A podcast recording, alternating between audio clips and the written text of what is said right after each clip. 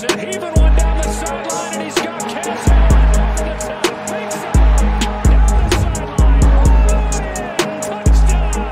His signature move and his signature performance. Cass Allen, deep ball one more time. 58 yards this time. You're listening to the Bruin Bible. This is your host, Will Decker, bringing you UCLA football content all throughout the year for LA Football Network.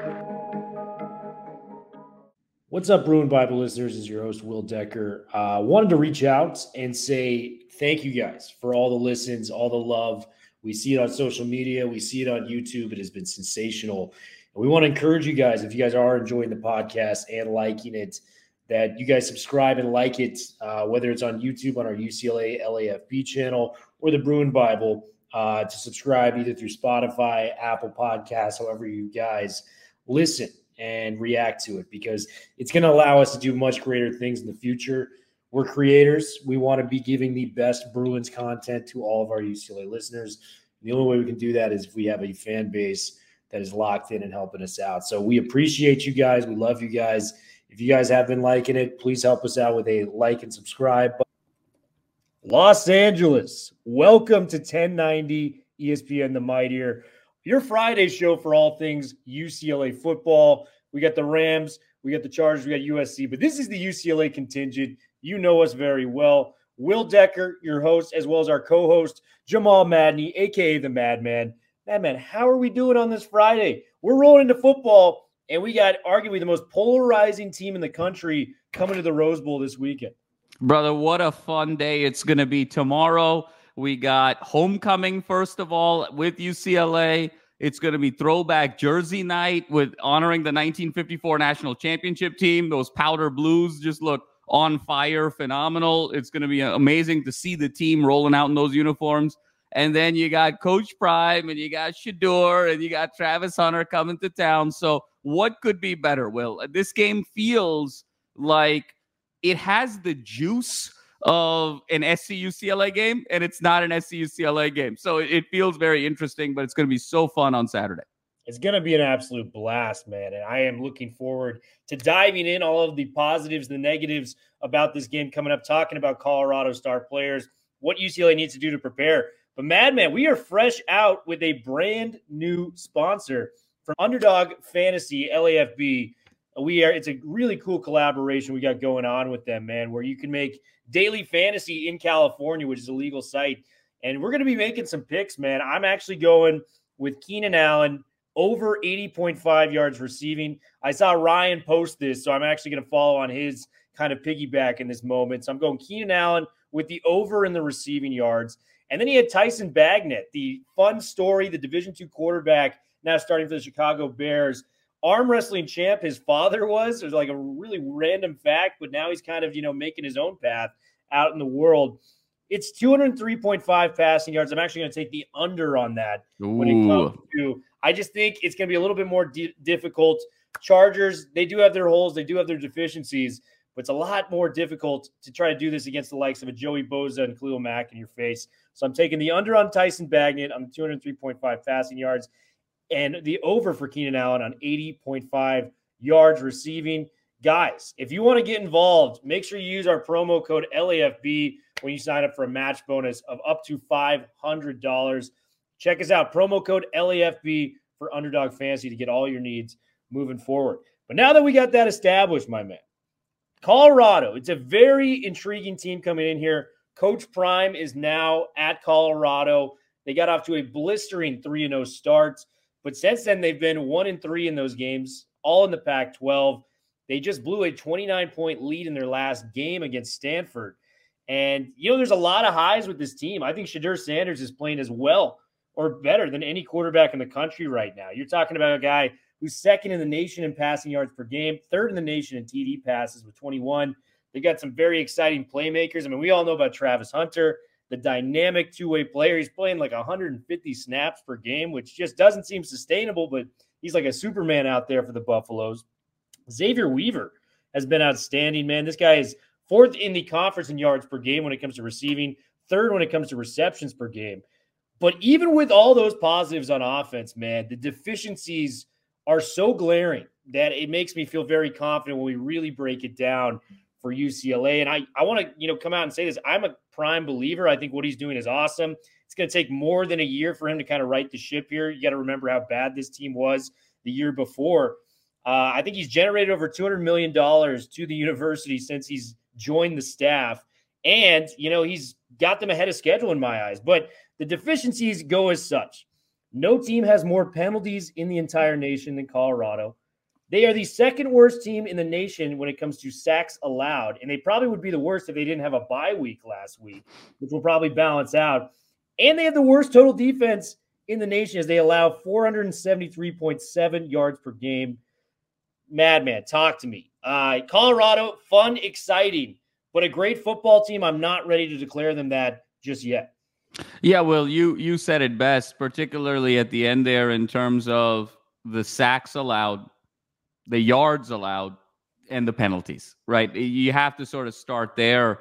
And to me, this is a team that it's year one of the Coach Prime era, and so he's been very successful through 90 transfers. Well, I mean, they've completely overhauled this roster, but the guys that wanted to play year one, given the timeline, are a lot of the skill position guys. And so where they really need to grow right now is in the trenches. You can see there's deficiency in the offensive line, they're heavily undersized. There's deficiency in that front seven, really getting the line of scrimmage moved pretty aggressively on them. But where they're very exciting, Will, is as you mentioned in the skill position uh, room, particularly in terms of that wide receiver room. To me, for Bruin fans, this game is very similar to Washington State in terms of matchup. When you look at this team, you have Shedeur Sanders, very similar player to Cam Ward in a lot of ways. He's accurate on intermediate throws. He's mobile when he needs to be. At times, Shedeur can have happy feet in the face of the rush, but who can blame him considering how many times he's been sacked? Poor guy. My goodness. This guy's been sandwiched more times than an ice cream sundae at Diddy Riese. So, you know, you who's to blame Shedeur there?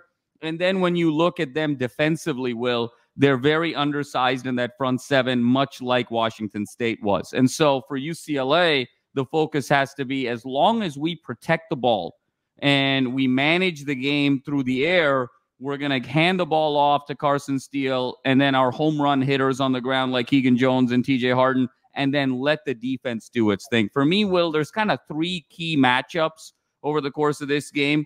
It is UCLA's front seven attacking Shedeur Sanders. They're going to really own this offensive line, given the likes of the pass rushing capability, and really get to Shedeur uh, in a significant way. And Shedeur is going to be probably running for his life in this game.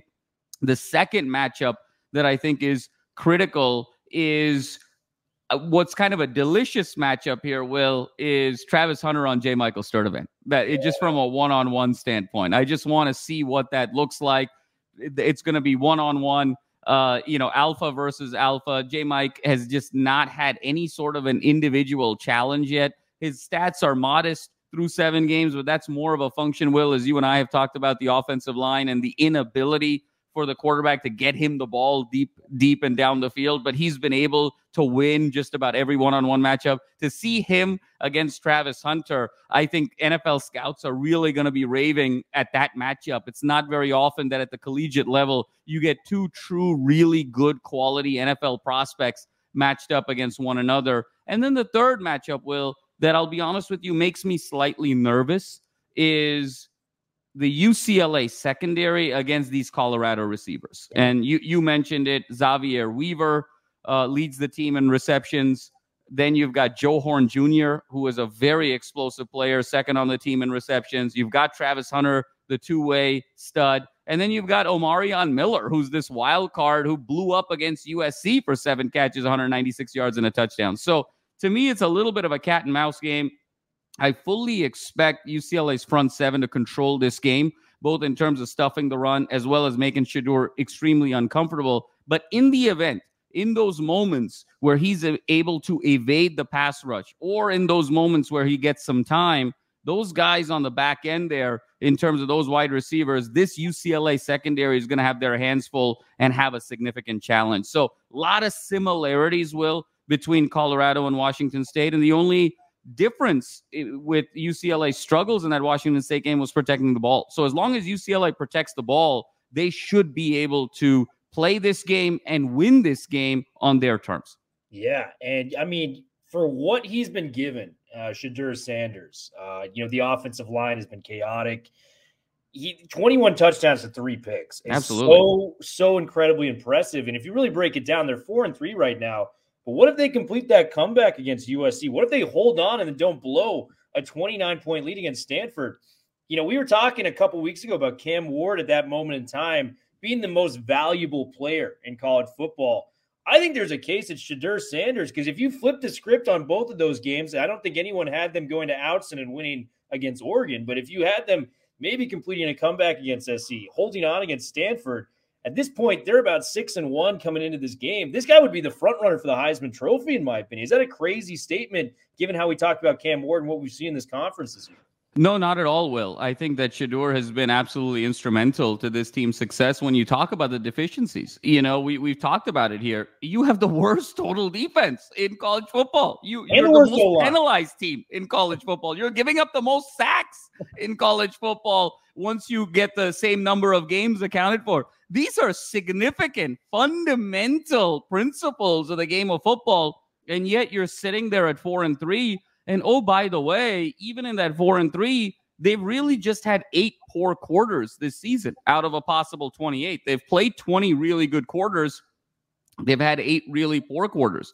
The full game against Oregon, the first half against USC, and the second half against Stanford. Those have been their poor eight quarters. And so I think this has been a pivotal week for them because they're coming off of a bye. They've had an opportunity to study the film. They've have it, had an opportunity to collect themselves and also catch their breath a little bit, Will. This team has been so magnified in the public. They've had so much exposure the first few weeks of the season. I'm sure it's been nice for them to fly under the radar. I mean, of course, Shedeur and Travis Hunter were at the Nuggets Lakers opening night game two nights ago. that, So, yeah. you know, flying under the radar for their standards, Will, but still, they're at least not the most talked about team in college football. So I think this has been a very therapeutic last 10 days for Colorado where they could just sort of focus again on themselves, not have as much noise, and really focus on how to get better. Well, anything I know about Deion Sanders and his family, flying under the radar is an option for primetime and those guys. I love primetime. He's one of my all-time favorite personalities. Seems like a genuinely awesome dude. Like everything he's doing for the sport. So shout out to Prime. He had some great things to say about Chip Kelly this week. I don't know if you saw that. Yes. But actually, a question crept into my mind while we were talking about this. And knowing everything we just said about Shedeur Sanders, worst offensive line, most penalized team, uh, you know, uh, just not the essential needs that a lot of teams do have, worst total defense in college football. Is this guy, if he went out this year, is there an option for you as the number one team in the NFL to draft to take this guy over Caleb? Because I think in a lot of ways, he's performed better with less options. And I think this would be a crazy statement a month or two ago. But from what I've seen from Caleb Williams the last two weeks, I've kind of softened my stance on him being a surefire pro prospect. Is that a crazy statement to ask, Jamal? Well, it isn't. And I've always believed in the principle when you're drafting a quarterback in the NFL. I think there's a lot of noise that happens when you look at arm strength or strength or, you know, 40 time or agility or the Wonderlic test. And there's all of these other factors. To me, the ultimate factor is, and the greatest barometer of success to me is, did you take a four or five win team in college and make them a 9 10 win team because those are the the instances that it's most like the NFL because it's those four or five win college teams that don't have advantages at any position. They don't have advantages at wide receiver or tight end or offensive line or running back. And so it's the quarterback's greatness that elevates this team as opposed to say a quarterback that is signal calling a blue blood like in Alabama or USC back in the day or Georgia or what have you. And when you look at the NFL and the composition today, you look at Patrick Mahomes, you look at Josh Allen, you look at Aaron Rodgers, you look at all of these guys, the top guys in the league, all were from schools that you would say are not blue bloods, where they really elevated their team. The only exception to that rule is Joe Burrow when he quarterbacked LSU. But when he had all of those advantages, he literally had the greatest quarterback year in the history of the sport. It's why the Matt Leinarts, the AJ McCarrons, the Stetson Bennett's, the Ken Dorseys, the Jason Whites, the Sam Bradfords, on and on you go, didn't really pan out in the NFL because they had advantages at every position and it wasn't really them. And so when you look at that and you see what Shedeur is able to do, if Shedeur can take this team, Will, to nine wins on the season, a team that won one game, he takes them to eight wins or nine wins. That is the greatest barometer to me of success. Now, is he better than Caleb today? I'm not quite ready to go that far, but what I will say is it is a heated live discussion. And I think the gap has closed very, very significantly. When I watched these two live a couple of weeks ago, it looked like a significant gap between Caleb and Shedeur. That gap has significantly closed. And if it continues this way, you could see a world where Shedeur not only equals Caleb, but surpasses him. So I don't think you're incorrect in bringing up that question whatsoever, Will.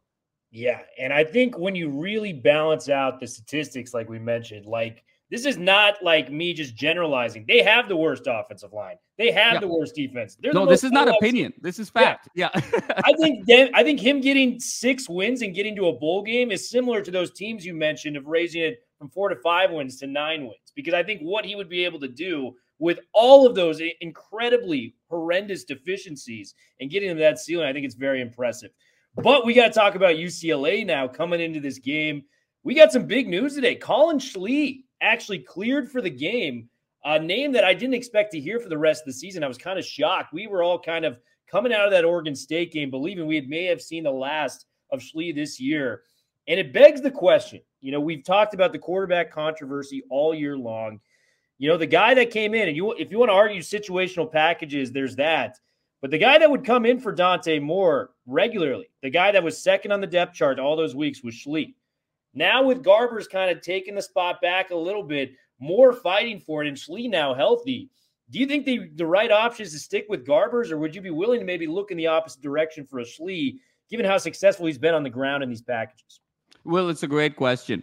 I really like where the team is headed with Garbers. I, if it were me and I was Chip Kelly, I would say, look at what we really need here. We've got an absolutely elite defense, top 10 in the country in basically every statistical category. We have a premier run game that will also finish top 10 nationally when all is said and done. We are a defensive team. We run the football. What we need from our signal caller is game management. Is make the safe play, make the simple play, don't turn it over, don't make the big mistakes. And so when you're looking at who of those three guys fits that bill, it really is Ethan Garbers to the T. And I think what you can do is you can bring Colin Schlee, like we've talked about for several weeks, Will, in these situational packages, red zone packages, short yardage packages, when you need kind of a change of pace, if you feel like the running game is stalling or uh, teams are sort of packing the box or they're sort of reading Garbers' tendencies and you just need sort of a change, you bring in Schlee for a drive and sort of mix it up. So to me, that's how I would go, Will, because for as great as Schlee is on the ground, and he's the best out of the three on the ground and the best athlete, and so thrilled to hear this news that he's back on the field and he's going to play a very valuable role in these package like situations. I still have deep questions about Schlee through the air. I, I just don't believe Schlee has enough through the air in terms of touch on his ball, in terms of ability to read sort of Pac 12 defenses, in terms of speed of the game when it comes to throwing windows, for me to feel comfortable that UCLA is in a position to succeed. You're kind of going back to some of the mistakes then that that Moore was making without the upside of Moore, right? So it's almost kind of lose lose in a lot of ways if you just kind of give him the keys to the kingdom. So to me, it's Garbers is your starter, and then you bring in Schlee for some particular running packages. Yeah, I completely agree. And, you know, we talked about Garber's performance against Stanford at length earlier this week. It's ironic because I think when you look at individual ceilings, like Schlee's the best athlete of the bunch, Moore has the highest, you know, potential of the group, but the greatest, you know, I think potential for the team is Garbers out there. It's just Yes. smooth sailing. He made great. Just the decision making was so advanced from what we've seen all year long, and that's what it takes, man. I don't need the flash. I don't need the substance. Give me the guy who can just move the ball from A to B. And Garbers did that all last week. By the way, he's playing a worse defense this week against Colorado. Let this guy get the keys to the car for the rest of the year if he's healthy, because I think with him kind of humming, you know, we put up 42 points outside of the North Carolina Central game, which is not even a Division One team. That's the most points we put up all year. So keep him at the starting quarterback. Let him kind of rumble and get this offense moving. And I think great things are bound to happen. So we're very much aligned on Garbers. I do it every week, dude. I got to come back to you with these takes. Give me a player on offense and defense that will dictate how UCLA plays on Saturday and will have, you know, an effect on the overall final score. Will, it's hard. You know, it, it's one of those where you got to go with Steele here. It, it- this just makes all the sense in the world. Again, I'm going to get a minus three for creativity uh, on the air here, but everything sort of begins and ends with Steele in terms of this offense. It's run to set up the throw. It's also run power to then be able to set up the breakaway runs of the likes of TJ Harden and Keegan Jones. So I expect Steele to have kind of 25 plus carries in this game uh, be at about 125 to 130 yards, a touchdown, maybe two, and really be the workhorse here offensively. And then, Will, on the defensive side of the ball, I think it's going to be. I- think we may be picking up where we left off last week with the Murphy twins. And especially when you talk about that pass rush, and everyone knows Latu is Latu, but I have a feeling that Gabriel and Grayson Murphy are both going to inflict punishment in this game, particularly when you look at that offensive line matchup with his decorated front seven. So it's it's not creative. Uh, you know, unfortunately, it's sort of the usual suspects. But this feels like a usual suspect game, Will, where if this is a game where somebody else sort of emerges to be kind of the MVP of the game, that kind of means to me that this game is going to go off script. And if it goes off script, that's when I think bad things happen. UCLA just needs this game to stay on script because they're the better football team. Yeah, and I, I the great pick was Steele. It's obvious to a lot of people, but I think the biggest component of that is how you can milk the clock with that. Absolutely. ball out of Shedeur Sanders' hands because that guy's as dangerous as any quarterback right now in the country. Keeping control of the script, running the ball at will. We're a top ten rushing offense within college football. Keep it in those guys' hands. And I mean, you know, I love the Murphy twins just as much as anybody. So love bringing those guys up. Madman, I got two guys. Well, I would say multiple guys when it comes to this. I'm actually going to be looking at the tight end room. We got Nice. some we got some guys that have made plays all years long. They're not getting the targets they deserve, in my opinion. Carsen Ryan with those long touchdown catches in the week one and week two made some big plays for us against Washington State.